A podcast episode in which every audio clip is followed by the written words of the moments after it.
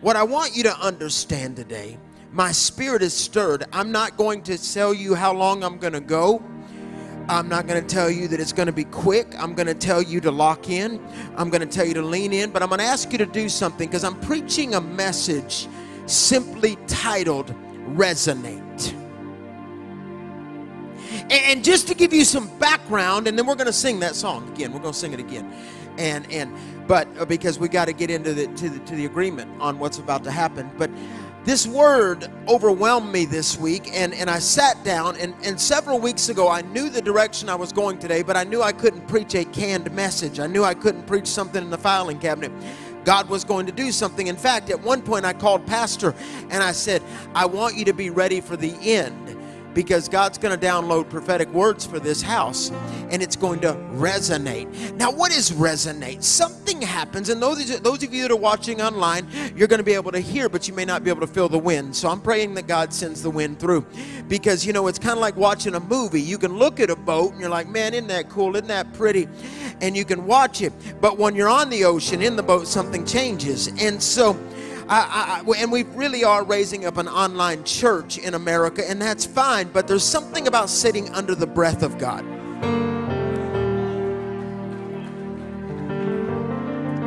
We got people that change churches every Sunday morning. They pay their tithe to 12 different places, $1.50 here, $1.50 there. And so, really, all they're doing is watching a historical moment in action rather than being a part of it. I'll get deeper into that in a second. But the word resonate is what God began to speak to me. I have never written a or preached a message about the power of the word being released. So, if you'll allow me on this Pastor Appreciation Day in these dark times, some of you already looking over somebody else. Oh, we're gonna go to we're gonna become one of them churches and turn all the lights off. Quit your whining and listen. Because I'm trying to prove a point. This is where America is right now. You need to understand our nation is spiraling towards hell and we're playing church like we played house as children. We've got the romper room and not the upper rooms going on. And what you have to realize is God says there is a moment where I will shut down the chaos of houses that are not having moves of God. And you need to realize, you know what I love about COVID? There's not much. I hate it. I hate it with everything in me. But it only did one good thing. All the hipster theologians that did not have a prayer life had nothing to say, and the fathers and mothers of our nation rose up at that moment.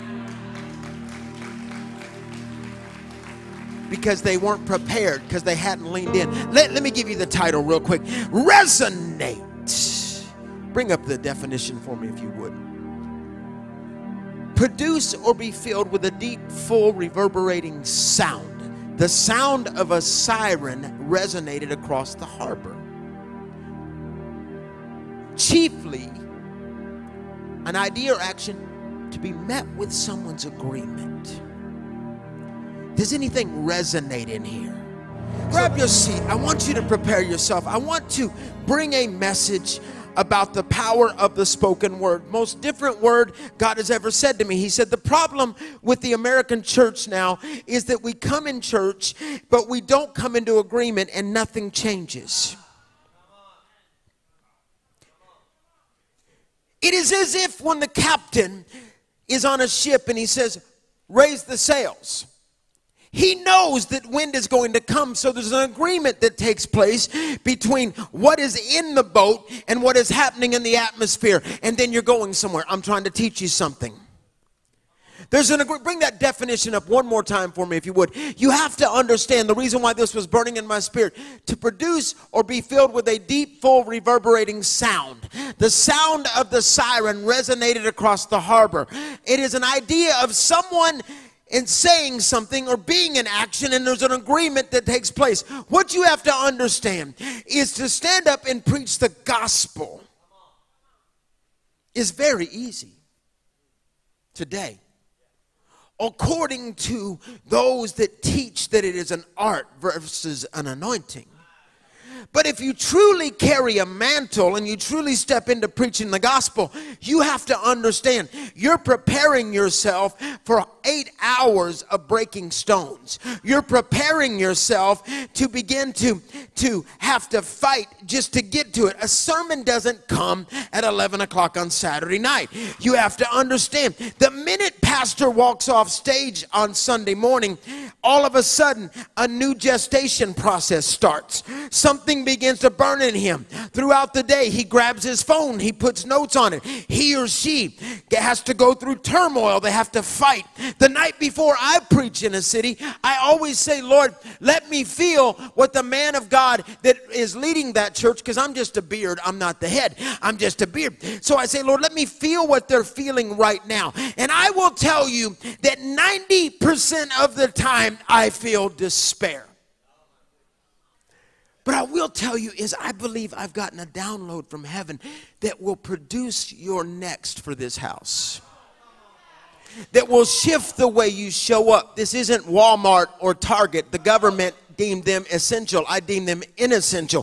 Where you're standing right now and sitting right now is essential because when you walk in here, something happens, something shifts. Your DNA molecules begin to change because you've been living in the stuff of the world. Now, let me get into this because I'm just gonna, I'm not going to play with you today because there's something stirring in my spirit. In fact, when someone stands up to preach, they're literally doing First John chapter 3 verse 1. And it is simply so we proclaim to you what we have seen and heard about this life giver so that we may be so that we may share and enjoy this life together. For truly your fellowship is with the father and with his son jesus the anointed one. When we stand up to preach the word and again i'm preaching about preaching the word but it's bigger than that. I'm preaching about something that happens in the atmosphere something that shifts over your life. And what god spoke to me sitting on a flight a few weeks ago is when the man or woman of god stands up to declare the word. If the people do not come into agreement, the blessing will only be on the speaker's life. So you'll sit back and you'll be jealous of the speaker's life. Instead of fellowshipping, like it said right there in that scripture, in what is happening. Are you getting this so far? So at the end of this message, I have asked the head of this house, the father of this house, to be ready to stand up and declare some prophetic words. Now, you can slip out because you got something dumb, but you need to know something. You might miss the raising of the sail. You might miss something that's going to bring that prodigal home.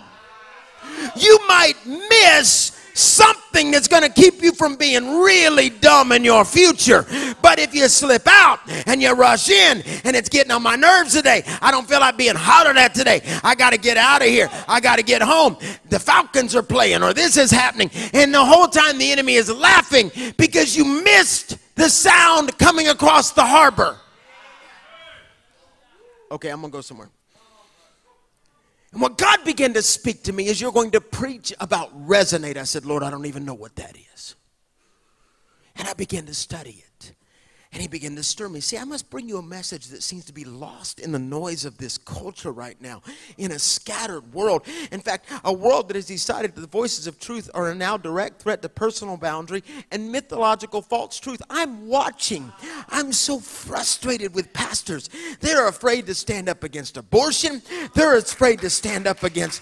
Uh, uh, transgenderism, which is a fist in the face of God for the very identity that He created. And parents are coming into alignment and they're the gatekeeper of their child. And the minute all of a sudden they go, Yes, darling, I believe you were born wrong, hell walks in the front door and says, Thank you, I'll feast on that. And take them down to a point of destroying them because mom and dads have forgotten how to be gatekeepers. But it's hard to be a gatekeeper when everything's coming through your TV and everything's on YouTube and everything's on, on Vimeo and everything's on Hulu and you just watch it because your conscience only awakens when you pull into the parking lot of this house and something has to, I'm raising a sail. Speaking to the wind. And what's going to happen over the next few minutes, you're going to finally understand why we have church. It's not just us fulfilling Hebrews, forsake not the assembly. That is not what this is. It's a locking arms and realizing I'm a part of something bigger than me. I feel like the black robe preachers. The black robe preachers were the preachers that stepped up during the Revolutionary War when they were fighting for independence in America. And I'm reminded of one particular one that walked up to the pulpit and, and nobody realized it, but underneath his robe, he had on his, his, uh, his Revolutionary War uniform. And as he got up to preach, he got up and shared. He said, There's a time for peace, a, a, time for war, a time to mourn, a time to dance. And he said, And now, as he pulled out his pistol and laid it on there, he said, It's time for war. He took off his robe. And when he took off his robe at that very moment, underneath it was his war uniform. In fact, he was commissioned, this particular one I'm thinking of, and I've got it wrote down. And let me see where I wrote it down, right, right here. I wrote it down. In, in fact, John Muhlenberg, he was commissioned by General Washington from that point on to go and preach in every pulpit in the colonies and tell them, pick up arms. But what you have to understand, there are voices that are rising. This is an incubator for preachers. That's what this room is. I saw pulling into the property this far land over here, right behind, I believe there's a house on the front. I saw a massive sanctuary there when I pulled in this morning, and then I realized that this would be a university for preachers right here. I saw that. I saw it. I saw it. I saw it when I pulled in, just like I saw that other time the house that you were supposed to buy.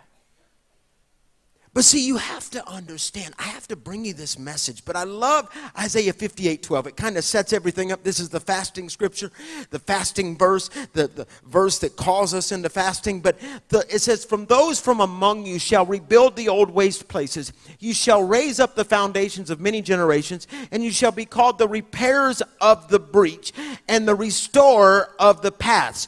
So, in other words, you're called to be those that will simply go in and sew up what's been been torn down, but also you are the ones that light the path. You're the ones that walk into places that others won't go. Now, now follow me because we're so polarized in this nation, and I'm not preaching Democrat or Republican stuff, okay? I, I don't need to do that. I will tell you that it is time for some of us to step up and actually read what the Bible says about the issues, but that's a whole other thing because you're still voting like mama did. But I love what A.W. Tozer said, and he's one of my favorite. He made this statement The most critical need of the church at this moment is men, bold men, free men. The church must seek in prayer and much humility, the coming again of men made of the stuff which prophets and martyrs are made. Now, I'm going somewhere because what we've lost in the pulpit is those that will stand up, men and women, that will stand up and quit playing with us.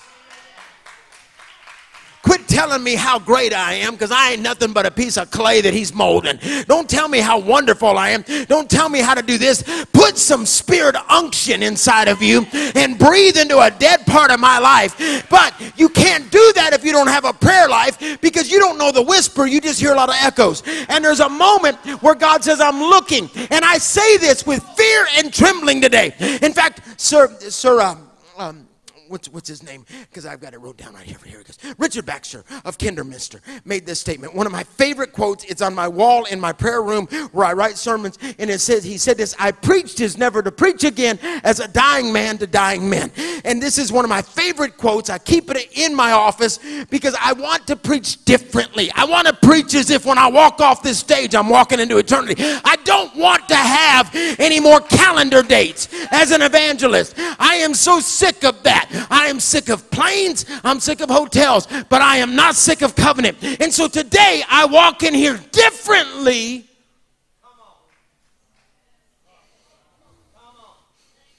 Many years ago, Holy Spirit said to me one thing one day when I was getting ready to preach and I was tired. I had preached a bunch of youth camps and I was exhausted and and at this point I, I, I was preaching, I'm being honest, preaching on Sundays to, to feed my family on Mondays and and God said to me, The problem with you is you think you're center stage. Because my, my name was getting pretty big. When I've asked you to be a stagehand, just open the curtain and let me shine. If they can see you, they cannot see me. And it reminds me of when Jesus said, Go find a donkey, two donkeys as a matter of fact, and bring them so I can ride in on. When Jesus was riding in on Palm Sunday, the donkeys didn't think they, think they were cheering him on. The donkey didn't sit back and say, Man, they figure, look at me. He just did his job and got out of the way. In fact, he stepped on all the praise that was being thrown out, the palm branches.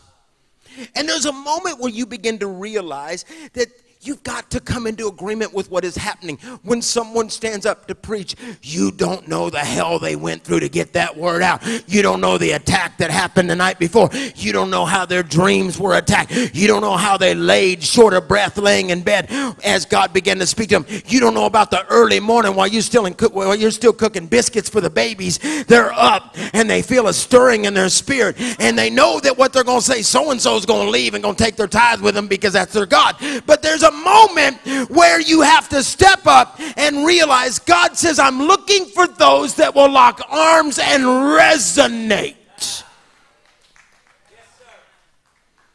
resonate. A vibration that takes place in the atmosphere when agreement comes. Resonate. I'll get deeper into it. But see, what I begin to realize is all through God's word, there are formulas. It's usually three or four things that work together. Uh, power, love, soundness of mind is a formula. There's all these ask, seek, knock formula. All through God's word. Declare, believe, watch.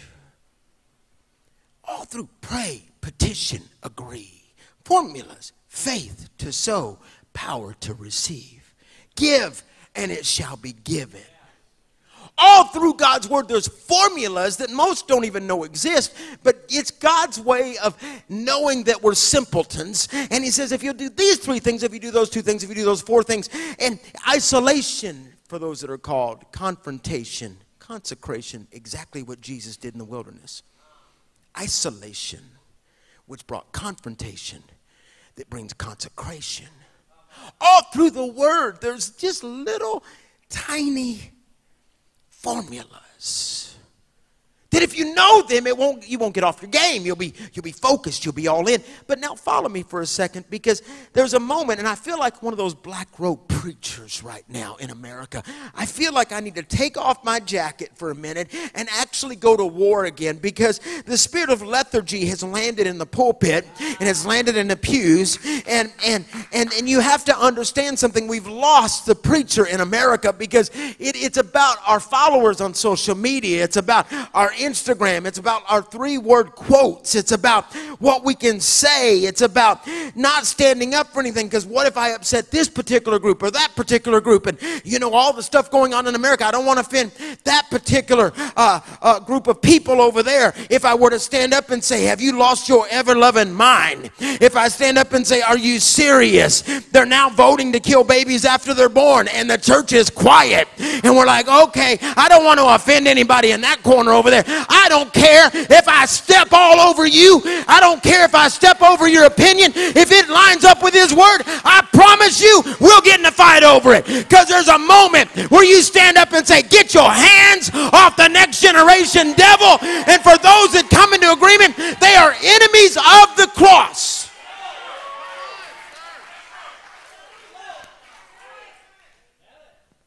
So let me give you just a simple algorithm or formula. And it is this it's the subtitle of resonant, and it's simply the repair, the resonance, and the awareness. I'll go deeper into that in a second. But so I want you to write that down. Call forth the repairers and the torchbearers to arise. God is saying, I'm looking. And He is about to bypass all the celebrity Christians. He's about to bypass all those that, that, that run around and they're cutesy and they got it all together. And they, he is bypassing those and he is about to raise up the nobodies. I I wrote a book several years ago, and it's come back to life in my spirit called The Unqualified. You can order it at schatzlinebooks.com. But the reason why I'm only mentioning it is because I pulled some stuff out of it. Because many times God lets me write something back then that meets us right now. It's like our book, I Am Remnant, that it's coming alive. Churches are messaging us going, We're preaching remnant. Well, that, that book was written years ago, but it's about those that will stand. So let me call forth the repairs, and then I'm going to get into what the man of God does, but I, I and a woman of God does. You are the wilderness wanderers. See, I've come to speak to all the cave dwellers that's watching culture with earthquake, wind, and fire, but they don't know the voice of God anymore.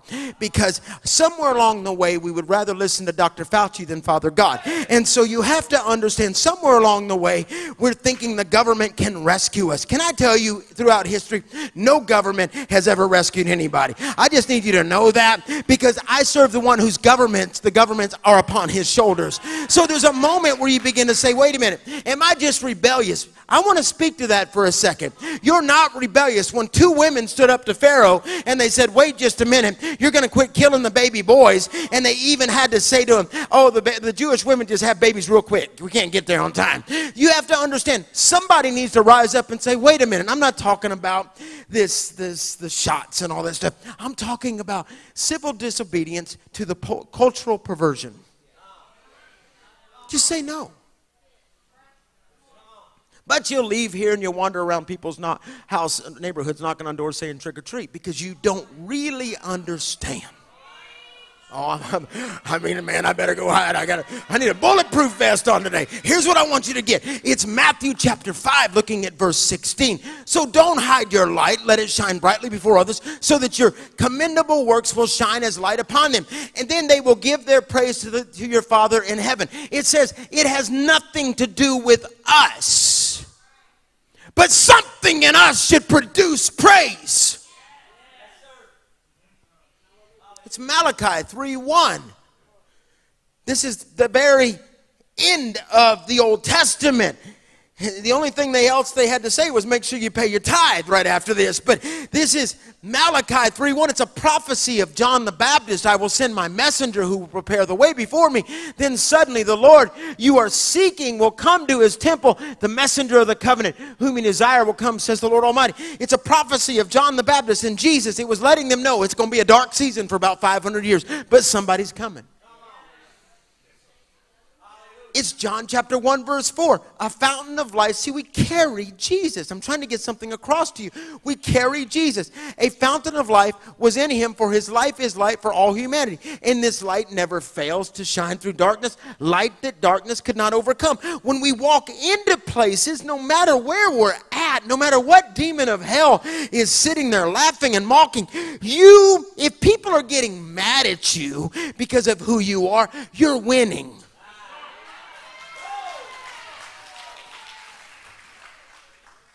Not even friends with anybody that ain't under attack.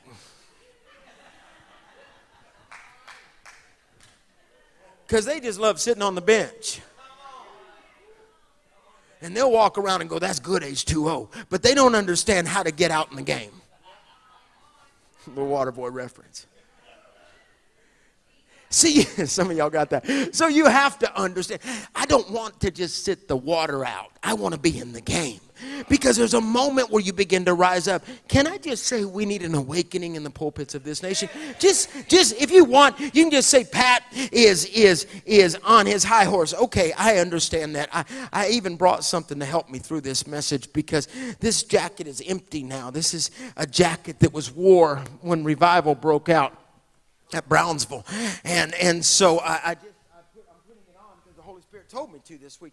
And so I have Pastor Steve Hill's jacket on. In fact, bring up that quote. I, I asked for a quote this morning.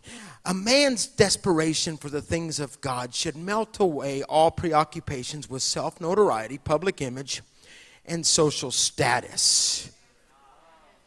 Your hunger and thirst, if it's genuine, this is what Steve Hill said. If your hunger and thirst, if it's if it's genuine, will drive you to eat and to drink regardless of the opinions of others. You will be willing to be a fool in the sight of others in order to be embraced in the arms of the Lord. So I, I brought his jacket. I haven't had this brought this out of the closet in about three years, and I thought I'm a, I need to wear his jacket today. We must see the town criers again.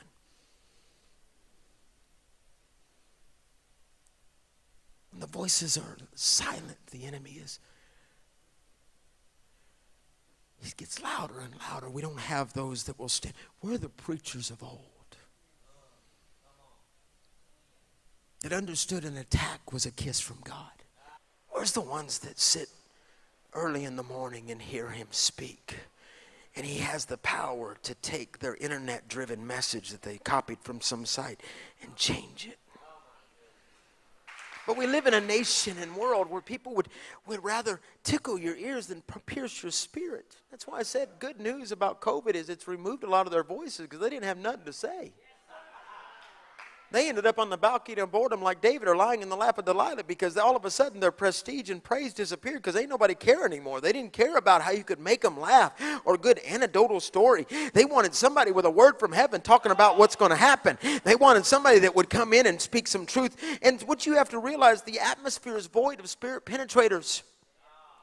So I've not come to honor the man and woman today. I'm so sorry. You know I love you. I, will give you, well, not these shoes, but I'll give you a pair of shoes off my feet. And there's a moment where you have to, we love shoes. Here's the thing I want you to understand I've come to honor the voice, I've come to honor what you do. The battle to bring forth a word. In a minute, we're going to have some resonance, so hold on.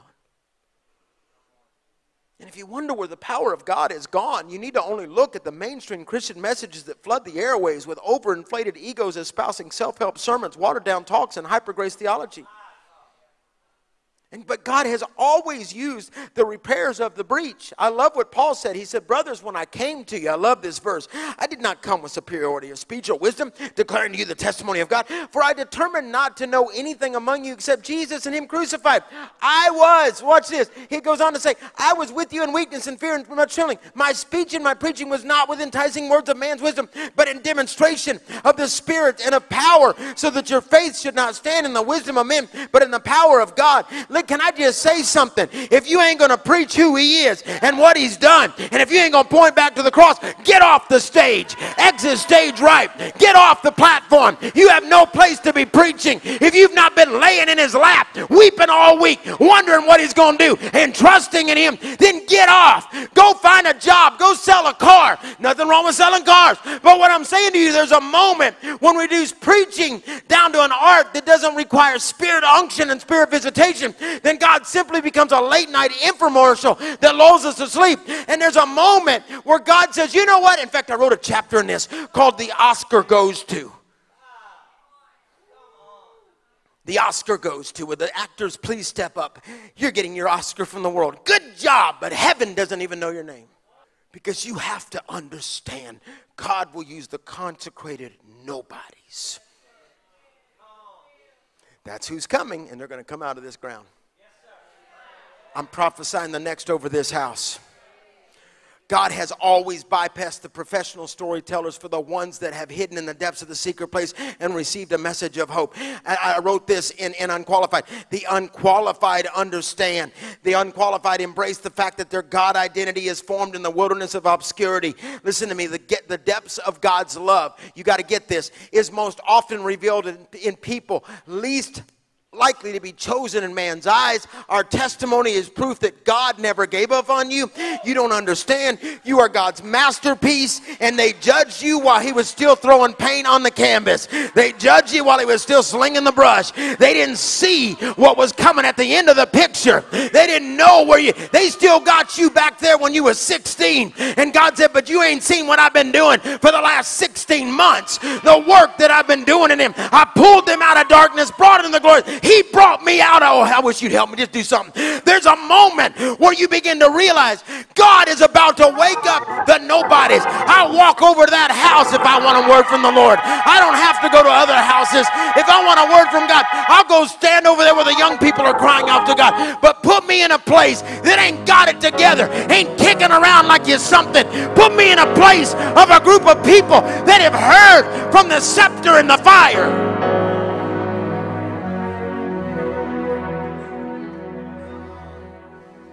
Your scars scare Satan.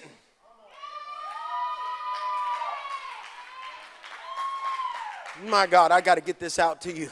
because some of you are starting to come into agreement. I've been waiting on you to resonate this whole sermon. You're like, all right, teach me what you got. Okay, it's a new message. All right, cool. If you'll resonate with me, it don't matter what I'm saying. If you'll resonate with me, you'll step up and go, he's just talking to me. He's just, I'm grabbing that from me. I wish you'd pull up at the buffet. Because when you begin to resonate, I feel, I feel the, a little bit of that mantle of the one who used to wear this jacket. Hadn't wore this in three years. I asked my staff, get it out of the closet, bring it to Georgia. Because something is shifting in the atmosphere. and it's for those that will simply say yes. Yes. Somebody say yes. Yes to the call and no to the world's mindset. And I'm telling you, the first ones that are going to look at you and not believe in you is your family. Just ask David. Hey, I think I'll go kill that, that giant. You know, this looks fun. I, I don't have to pay taxes. I get to marry the princess. She's hot. I saw her in the Christmas parade. She's waving everybody. I'm like, I'm going to marry that. And then, and then uh, oh, I get a white horse. And then all of a sudden, he's sitting around the fire, and all, his brother looks over and says, Where's that little church you pastor? Where's those few sheep? So every time you get ready to face a Goliath, you're going to hear the worst around the fire at the house. I'm just telling you the truth. Those that grabbed hold of the mystery the word paul called it the mystery of the gospel. It's ephesians what he says right there. He says and he made known to us the mystery of his will according to his good pleasure which he purposed in christ to be put into effect when the times will have reached the fulfillment to bring all things into heaven on earth together under one head even christ. The word mystery or mysterion it means i can't talk about it. I can't really speak about it. I can't explain what happened. Pastor jeremiah won't tell you that last night he went went to a service, and and uh, they're, they're sit, he and Pastor Andy are sitting in a service, and Benny Hinn calls him out. Holy Ghost hits him and knocks him on the ground for a couple hours. He can't even talk about it. I heard somebody ask him in the room, "What happened? What was said?" I don't know because it's the mystery. If I speak about it, it will abolish the miracle waiting on it. You ain't getting this yet. So you have to understand when the mystery of the gospel gets hold of you, your family will say, "But I, we had all these plans for you. We're putting you for, through four years at that other college down over near Athens, Greece. And but now you're feeling this call thing. You understand you ain't gonna be you ain't gonna make a lot of money. I mean, you understand that, right? And you understand that that I mean you're gonna have to do something different, and, and nobody will understand. But when the mystery gets hold of you, and your family's asking why you're doing it, why you're going into the call, you can't explain it. I don't know why. I just know I have to because something reached inside of me and grabbed a hold of me and said, "You gotta preach." I didn't want to do this. Anybody that says they wanted to go into ministry, they need to get their brain checked. To stay silent about the mystery. And then if you start doubting the call, I love what Romans 9, verse 20 says, and it's in the message Bible. If you don't like this version, email me. Got a place for that one. Here's the deal Who in the world do you think you are to second guess God? Do you, for one moment, suppose any of us knows enough to call God into question? Clay doesn't talk back to the fingers that mold it, saying, Why'd you shape me like this? Isn't it obvious that a potter has a perfect right to shape one lump of clay into a vase for holding flowers and another into a pot for cooking beans? I love the message Bible. It's the only time you'll talk about cooking some beans. Watch this right here. If God needs one style of pottery, especially designed to show his angry displeasure, I guess that's me, and another style, carefully crafted to show his glorious goodness. Isn't that all right? Either or both happens to Jews but it also happens to the other people. Hosea put it well I'll call nobodies and make them somebodies. I'll call the unloved and make them beloved. In the place where they yelled out, You're nobody, they're calling, they're calling you God's living children. Oh, you ain't getting this yet. I love that verse right there because that's who God is about to use. He'll take a drug dealer off the streets of Jackson and drop something inside of him, clean him up, make him cut his mullet, and God will all of a sudden say, Watch me raise him up. People used to go to his house to get a fix. Now he's going to come to the house of God to give him a fix. See, there's an understanding that when God gets a hold of you, I can't doubt it. I can't run from it. It's on me. Everywhere I walk, I see with different eyes. I get in that blind and I can see 360 degrees where God is. I ain't gonna lie to you, I ain't done. Pat, I feel the call. Are you serious? For one, beg God to take it. Because that means you're going to have to quit gossiping on Facebook. That means you're going to have to enlarging pictures of somebody you see that you think looks good. That means all of a sudden you're to have to start shifting how you talk about your pastor having roast pastor for lunch and whether or not he edified and pleased you enough that day. All of a sudden you're going to have to forgive that daddy that left you when you were 12. All of a sudden things are going to change because you can't pass out disease in the pulpit. So God has to take you through some things.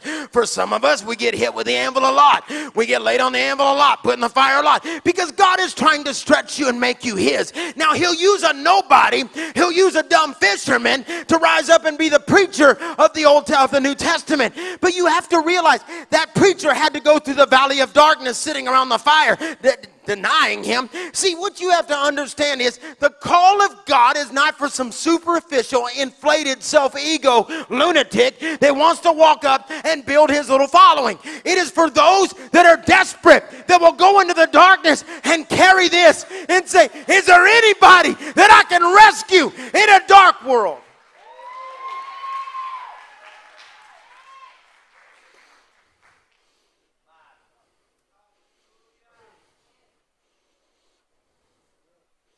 Because the messenger has to have a lifestyle to back it up.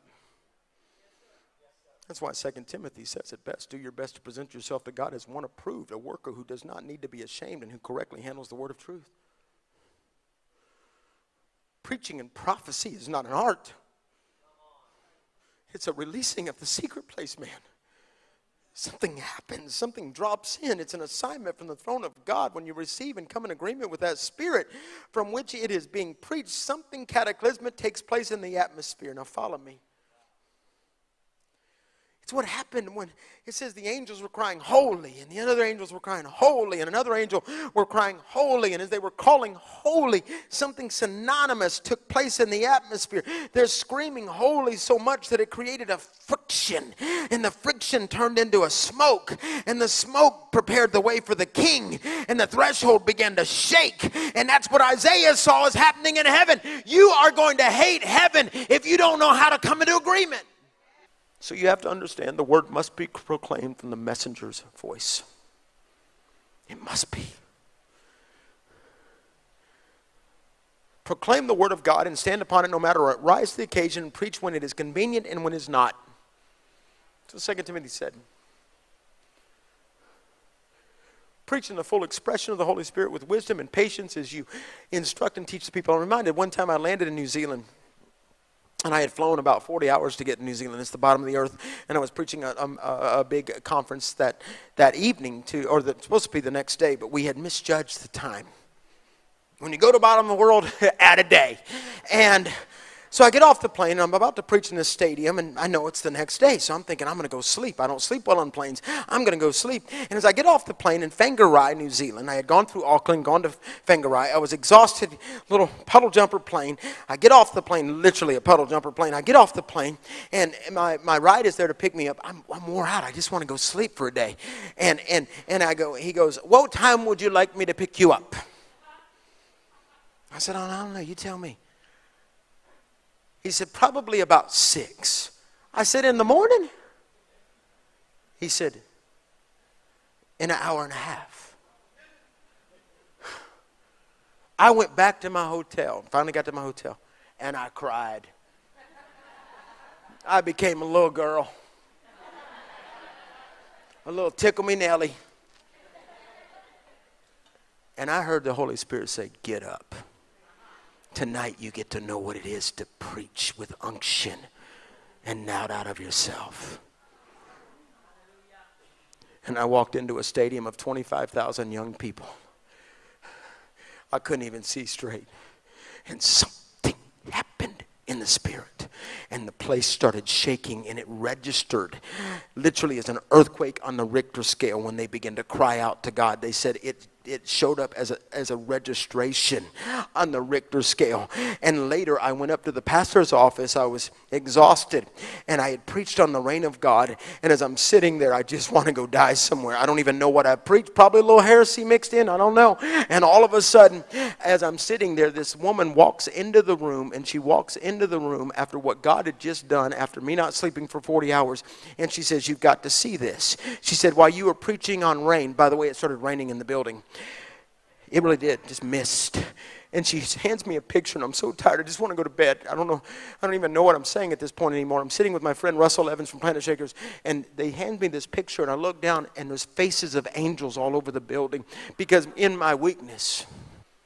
So you have to understand when the man or woman of God stands up to preach, they're literally saying, Raise the sail, the wind is coming.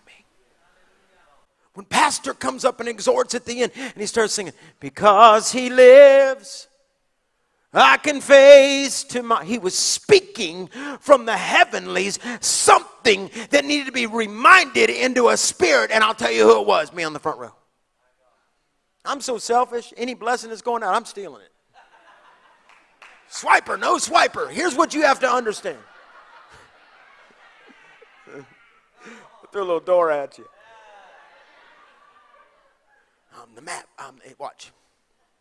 He said to them in Mark 16, Go into all the world and preach the gospel. But if you're going to preach the gospel, you must know his breath. What am I saying? It takes wind for the sails. I'm coming into agreement in just a second. And watch this. I'm, I'm bringing the plane to a landing for a moment. If you just simply, if you walk away with nothing, if you understand that when someone stands up to preach and they've been with God, if you come into agreement, it's you preaching. It's like you're when they when they go to say something, your spirit is saying it to you. Okay, okay, I'll prove it. I'm gonna prove it because you don't get it. Watch. Watch, watch, watch, watch, watch. Now understand something. If I decide not to preach, I'll go crazy. In fact, about three weeks into COVID, Karen looked at me and she says, Don't you need to go somewhere and preach? I don't know what she meant, but it hurt.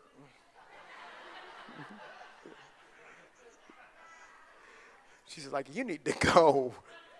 Oh, for the love of God, get out. But it's what Jeremiah said.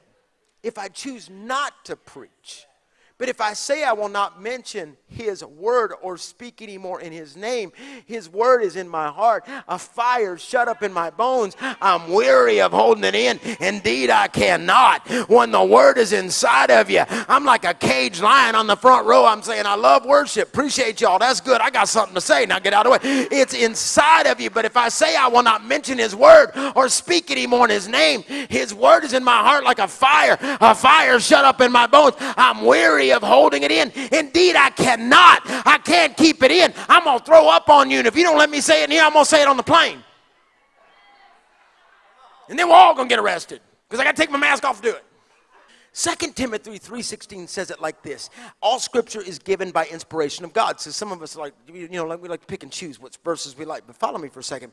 The phrase given by inspiration of God is, follow this, is one word in the Greek text. It is word theopneustos, which means God breathed. Theopneustos, a compound word with theo, the Greek word of God, attached to the word pneustos, which means wind or spirit. So when they stand up and begin to preach the word, now we know the word cuts, we know it's living and active, it leaves you naked when you get done with it, but you have to understand something. That's what Hebrews tells us. But you have to realize when Paul when, when, when Paul said this to Timothy and was wrapping some things up towards the end of his life, he said this in 2 Timothy 3:16. God has transmit, transmitted his very substance into every scripture, for it is God breathed. It will empower you by its instruction and correction, giving you the strength to take the right direction and lead you deeper into the path of godliness. So, in other words, when the word is being spoke, that's the wind. It's God's breath. To remove your pastor's life from you, to, or your church's life from you, and to sit at home and only watch it on your phone because you've learned how to do it at home and you don't want to come and touch anybody. And, and, and I get all, uh, you know, anyway, I don't. But You're removing yourself from the wind. Now you're going to hear it, and it might stir you up. But when you sit in the wind, and it starts blowing all that junk out of your life, and the captain says, Raise the sail. When the captain says, Let's go something shifts inside of you. It begins to take you along the current. When you're at home watching, you hear it, but you don't feel it all the time. And because you're going to get distracted, because you've got to watch something else. So somebody sends you a text and it's a cute little meme about somebody's dog. And all of a sudden, you're like, I got to get out of this. But when you come together, you may not feel like, I mean, I'll, I'll be honest with you, about 50% of the time, I don't feel like going anywhere. But when I get there, something begins to shift in because I want to be where the wind blows. A couple weeks ago, we have windstorms in Texas. A couple weeks ago, man, this storm blew through there in Fort Worth where I live, and man, I just heard stuff going off outside. So when it finally passed through, I went outside, and a big old tree had fallen in the front yard, and one in the back, and one in the cul-de-sac at the beginning of the neighborhood. And uh, I mean, it was it was like explosions. I mean, massive trees just. Well, last Wednesday night I was preaching in Orlando, and the, and the same type of storm came through Texas again. And I thought, man, Karen said, I think we're okay. She said, I heard some stuff, but I'll be fine. So I get home, and the guy that cuts my yard sends me a picture of another tree. Now, when, it, when I was at home and the trees went down, I experienced it. But when I was on the road and had to get a picture of it, I didn't get to experience it. That's the difference in coming to church and staying home. I just see the end result on Instagram. I just see the altar call I should have been a part of on Instagram. But if you're there, you can say, I saw so and so go out in the Holy Ghost. It was like, oh, boom. It was like, oh, it was all boom. I mean, he needed, you know, he got to lose some weight. Boom, boom. Take four people to catch that guy. Boom, boom. When the Holy Ghost says timber. See, I'm trying, I got to get this done. I got to get this done. I'm, I'm wrapping up. To remove your pastor's voice from your life is to relinquish the compass that God has planned out for your future. I'm just going to get mad and go to another church. I'm going to go to one of those churches that'll go an hour and five minutes. That's like showing up at an incredible meal and say, I'll take an appetizer. It's all I want. But no, that's it. Um, it's time for resonance to become the norm again. What is resonance? This is the power of the agreed upon amen in action. Remember, I'm preaching resonant, but resonance is a little bit different. You have to understand what resonance is.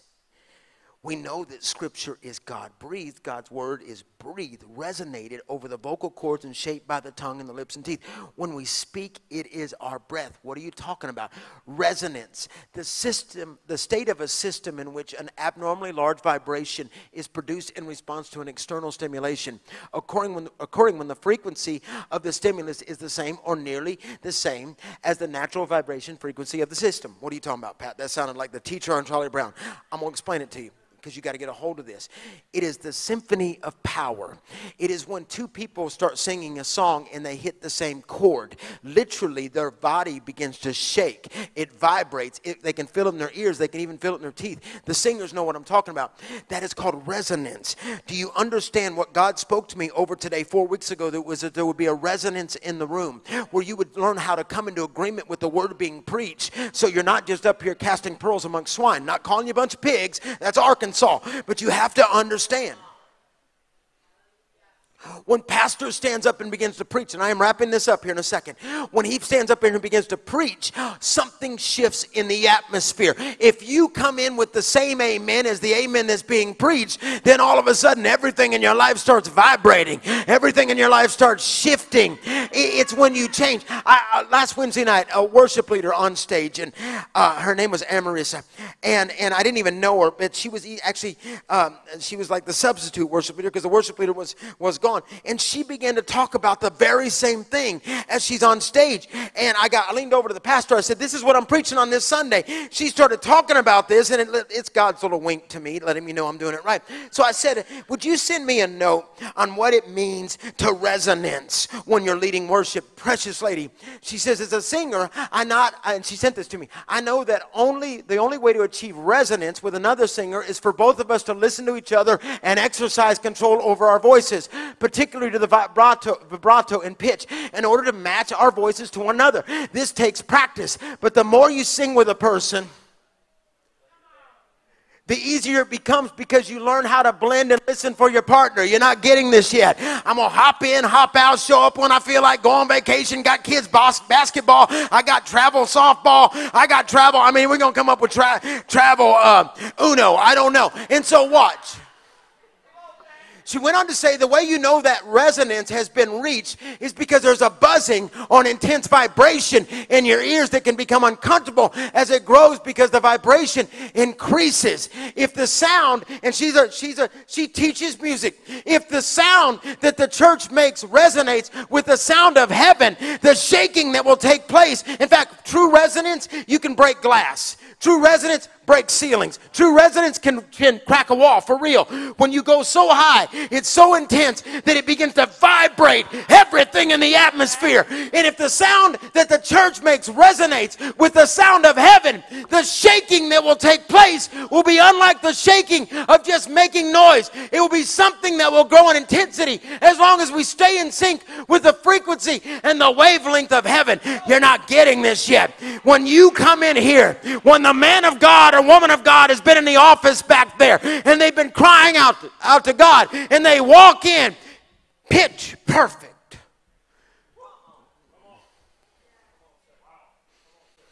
That may mean they have to turn off ABC before the game's over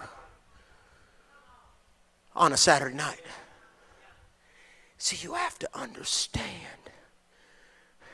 I want to warn you. I'm sending you a warning. If that if you the hearer does not have a prayer life or a life of consecration and you refuse to repent then you will only hear the echo of yesterday's promises when you walk into this place and not tomorrow's answers so you live like the devil all week and walk in here and try to act like Gabriel on the front row. And then all of a sudden you're like, well, that was good. It was for somebody else. No, no, no, no, no, no, no, no, no, no, no, no, no, no, no, no, no. No when it's being preached, if the vibration is happening in the heavens, it's for everyone. It is a shifting. It's your desperate. It's ask, seek, knock moment. You do your part. Do you understand? You come in agreement with the repair's message. That means when pastor stands up here to preach and you're like, I don't know why that church always says amen. I don't know why they always stand up and clap. Well, you ain't been through what they've been through. They're trying to get a little resonance going. They're trying to get something shaken out of their life. They're trying to get some walls broken down in their family. They're trying to shift their finances. Pastor stands up and says, Some of y'all to be blessed. All right, whatever. Others are going, I take it. I, my God, I want some of that. And you know what happens? All of a sudden, they walking around and they they in the car you pass by every week wanting. And there's a moment when you start shifting and you start saying, "Wait a minute, I'm gonna quit being a, just a a hearer. I'm gonna be a doer. I'm going to walk in. I'm going to be a part of this thing. See, you don't understand. That team that gave those gifts out today, they did it with such unction and such joy because Father was speaking, bless my servants, take care of them, that they don't even realize everybody on this stage just now stepped under a shower of blessing. It's coming into agreement with what is happening in a service. Give him a praise. Do your part. Come into agreement. Here's where the power happens. Watch. Receive this truth. Whatever you forbid on earth will be considered to be forbidden in heaven. So if we say, uh uh-uh, uh, ain't no boys going in the girls' locker rooms in our schools.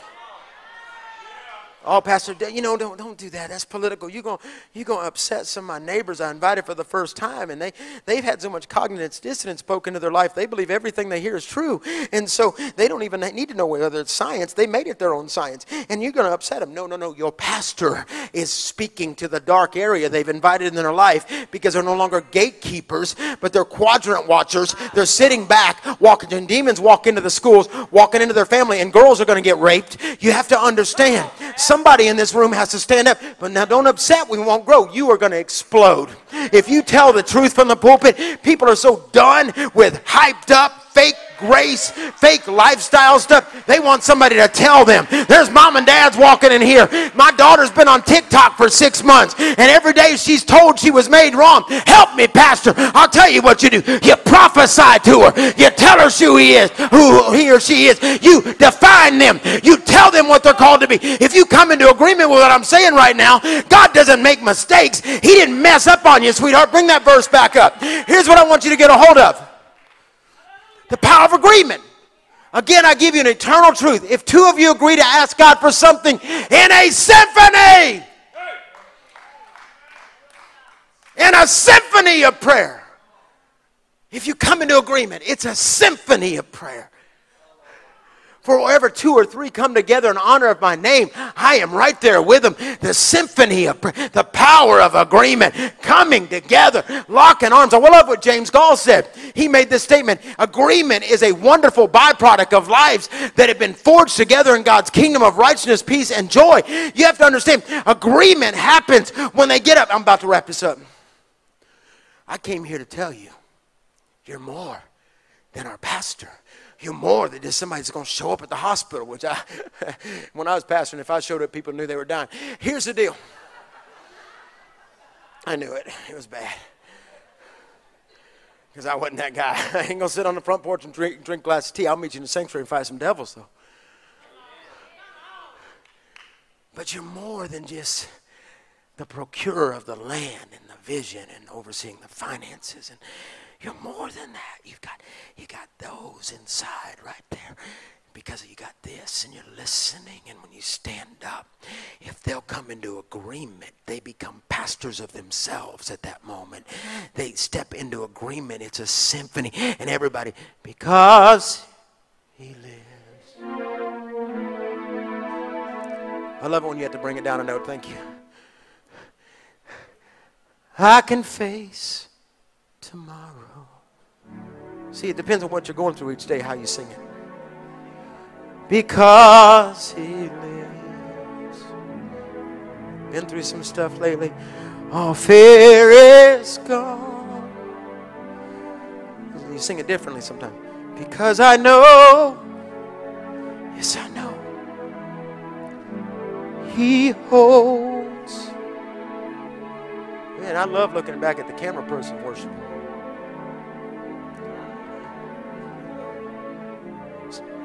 No, you, you say it. You say that part. And life and life is worth. Ready? And life is worth.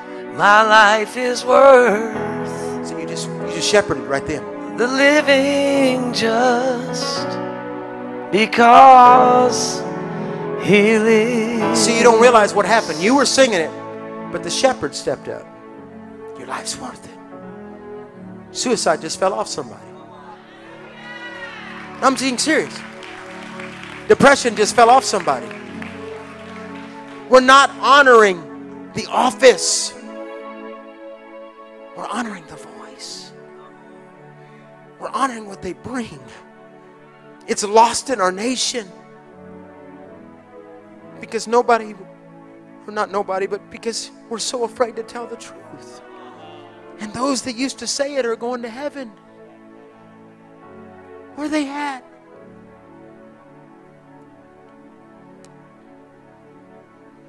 And what you got to understand how you handle the message from the flame bearer, the repairer, will determine how you begin to shine. Things start changing, you start shifting. You become an atmosphere shifter. You start start changing. And this is my last point. This is the most different word I've ever preached, but God said, We've lost preaching in America. And now we just got people that sit down and say, I'm going to unpack this and take you on a journey. It's like, my God, I ain't been at the Holiday Inn. Let's all just try to wrap ourselves around it. What? Man, get up or get off. Get up and preach. The fire shut in your bones. Get up and preach the healing power that can restore masculinity, that can restore purity, that can restore hope, that can break death off of people. If you can't do that, shut up and go home. See, there's a moment. Just go do a YouTube channel. There's a moment. I'm being. I'm very, very serious about this. I'm watching pastors like my, my, my son has just resigned his church as the preaching pastor because he's going to lead a political movement to rescue those that are um, in sex trafficking and to put people on city councils and school boards that will stand for righteousness. And I'm telling you, I said to him this week, I said, All right, here comes the attack. And man, they came, even from the place he had served for seven years. And all of a sudden, Nate, Nate says, Dad, I said, All right, here's what I want you to do either be, be quiet or go loud, but don't live in the middle. That's what I told him. I said, And if you'll go loud, you watch what God does. He said, I'm going loud. I said, Let's do it. I sat down with him. He said, The Lord says you have a prophetic word for me, Dad. And I said, Yep. And I drew a bridge. And I said, You're crossing this bridge right here each side is the same, same trees, everything. You're crossing water. I asked the Lord why He showed me the vision of you, son. Why He showed me a vision of you crossing a bridge. And I said, Lord, it's the same bridge, same sides. He said, Look at the water. I said, I look back, and the water that you're leaving is chaotic. It is clapping. It's like West Coast waves. And I said, It's clapping. I said, Nate, all these years on stage, they've been clapping, but it's not clapping you're hearing. You're hearing chaos. And I said, I see your family walk into a season of peace because when I looked at the other side of the bridge, this is my prayer life for my son, I saw peace. Here's what I'm trying to say to you, dads, when you come into your home, mama, single mama, when you walk into your home and instantly, by the way, at that moment, he made the decision that afternoon to shift for his future. See, there's a moment where you have to understand you better have a word for your family. You better have a word for what's going on. God gave you a chance, He gave you many months to try to be the pastor of your house. But see, there's a moment where all of a sudden the Lord says, I'm going to show you what I can do. Let me show you resonance in action, and I'll be done with this. The formula. You ready? The formula. The repair, the resonance and the awareness. What do you mean? The repair walks into the room, releases God's word, just as the captain screens raise the sails. And that's spelled wrong, but anyway. Which doesn't create the wind, but with the sails, he sets things in motion in order to capture the wind. Then you're sitting out here, two voices, God and the repair flow together to produce change. You come into agreement. Resonance happens, a symphony. It is the harmony of God's voice with our voices. Residue begins. Acts chapter 4. Look what it says right here. I'm done right here. In fact, you can start playing softly if you want. Acts 4. This is the beginning of the New Testament church. Upper room's already happened. This is the moment. They're on posters, most wanted, for preaching the gospel. They know they're all going to die. Jesus already told them back in Luke 24 they're going to die. Jesus already told Peter, You're going to be stretched out for me. They know they're going to die. After they prayed, the place where they were meeting was shaken. Resonance. Shaken. And they were all filled with the Holy Spirit and spoke the word of God boldly. All the believers were in one heart and mind. No one claimed that any of their possessions was their own, but they shared everything. You're not, you're not seeing this right here. What you have right here is resonance, which leads to residue. What you have right here is a shifting in the atmosphere. I'm proving it to you. What do you mean? Look what it says. Let me, let me bring up let me bring up this verse for you. Let me start over. Let's look at verse 23. Bring that up for me. Okay? Verse 23. On the release from prison, Peter and John went back to their own people and reported all that the chief priests and the elders had said to them. They started preaching. They're releasing the word. When they heard this, they raised their voices together in prayer to God. Sovereign Lord, they said, You made the heavens and the earth and the sea and everything in them. You spoke by the Holy Spirit through the mouth of your servant, our father David. Watch out. Watch what it goes on to say. Do you, do you have the rest of that? I don't know if you even have the rest of that. If you don't, I'll, I'll read it. That's, that's fine. Because, see, you have to understand what happens right here is something begins to shift. And they went on to say, why do the heathen, why do the nations rage and the peoples plot in vain? They're preaching. The kings of the earth rise up and rulers band together against the Lord and against his anointed one. Indeed, Herod and Pontius Pilate met together with the Gentiles and the people of Israel in the city to conspire against your holy servant Jesus, whom you anointed. They did what your power and will decided beforehand should happen. Now, Lord, consider the threats. Enable your servants to speak your word with great boldness. Stretch out your hands to heal and perform signs and wonders through the name of, our, of your holy servant Jesus. Watch. Then residence happens. They just preached. Verse 31. After they prayed, the place where they were meeting was shaken, and they're all filled with the Holy Ghost. But then, after residence happens, something else happens the awareness of God, the residue. Look at the verse. Look how they changed. All the believers in one mind and one, one accord. No one claimed that any possession was their own, but they shared everything they had. With great power, the apostles continued to testify to the resurrection of the Lord Jesus. And God's grace was so powerfully at work in them. All that were that were no, there were no needy persons among them. From time to time, those who owned land or houses sold them and brought the money for, from the sales and put it at the apostles' feet. It was distributed to anyone who had need. See, what you saw in the New Testament church was the repair, the residence, and then the residue. They stood up and they preached. They came into agreement and the house was shaken. Remember, true resonance can break glass. And then lastly, something happened to the church. Let, let me just show you this for a second. I, I, this video hit me, and I haven't shared this in many years. Pastor Kilpatrick sent it to me, but it was from Brownsville. I want to just show you resonance for a second. What happens when the people come together? Show that. Listen for the resonance. Do you hear the praying in the Spirit?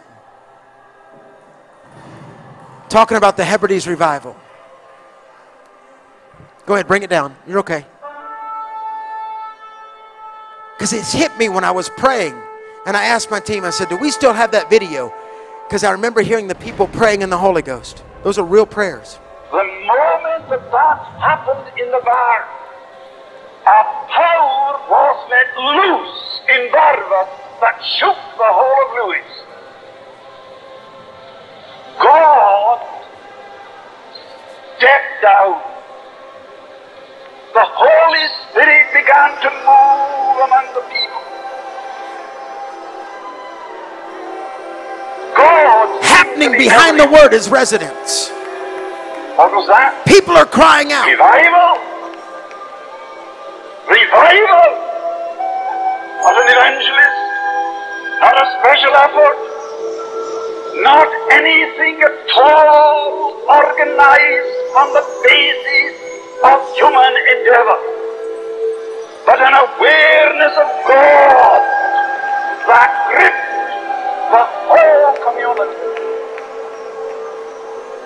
And as part of his research, he went to the Hebrides to actually uh, research the history of the Hebridean revival. And he finished up, amazingly, he, he, he booked in at a guest house, which was run by an elderly couple. And the guy who was the father of the house was actually one of the fathers of the revival. And so he found himself, without trying, sitting right at the feet of someone who could tell him a lot of information. And this guy said to him, you know, with tears in his eyes, he said, There's six of us who were likely fathers of the revival who are still alive. He said, We meet together occasionally when our wives are in bed. He said, We sit there and we talk about those days. And he said, We can't stop crying. Resonance. And he said this. He said, The reason that the Hebridean revival failed because the leadership didn't know what to do with it. They didn't know how to structure it. They didn't know how to prepare a wineskin for, for what God was doing. And it faltered and it failed. And this old man got hold of my friend, who was probably about 30 years of age, grabbed him by the collar, looked at him in his, in his eyes, his piercing eyes looking at him, and he said, Son, when you get it, whatever you do, don't let go. Here comes resonance. before revival broke out, friend, in this church. There was times I came down to this church and I would lay on the front row. Something deep inside of me was calling out to the deep of God.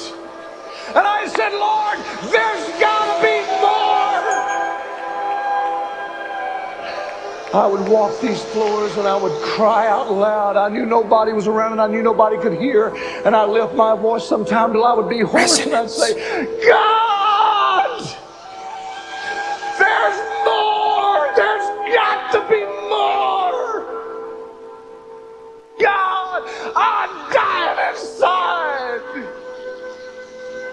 And I'd lay there sometime in a still quiet in a fetal position on that front row. Resonance. And then I would hear the Lord say, Keep going after me, son.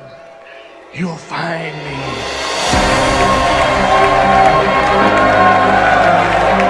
Resonance. Resonance. When the church comes together with one voice,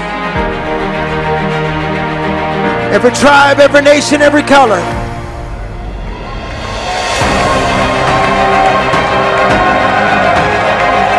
Resonance.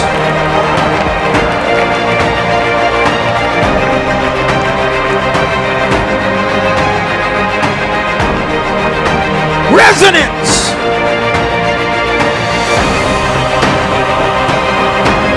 Twenty-six years since that move of God. We hadn't gotten better, we gotten worse. Oh, our systems are better. Our buildings are prettier. We got rid of them old pews and got chairs. But we don't have this anymore.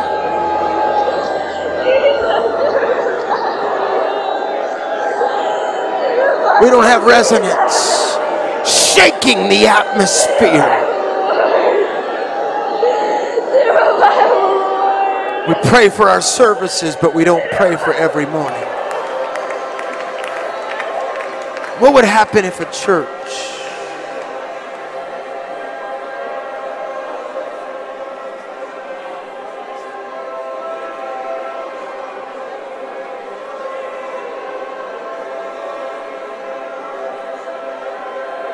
said, Pastor, you got a word from the Lord? Yes, I do. Well, when you share it, when you speak it, I'm agreeing with every single word, every second you say, because I'm taking it as my own, because I am tired of just sitting at the trough of life. I want to come to the banqueting table. He prepared a table for me right in front of my enemies. And when you came in to preach today, you just giving me a meal, because I'm about to walk out of this place and run every demon out of my family, off my property. I'm going to lock the chain link fence of the Holy Ghost around my house, because I've got residence. The agreement in the spirit that creates a shift. Stand to your feet. Keep playing that for me. Just keep playing that. Never again will I judge a man when he stands up to preach because I don't know what demon he fought to get to the stage. Resonance.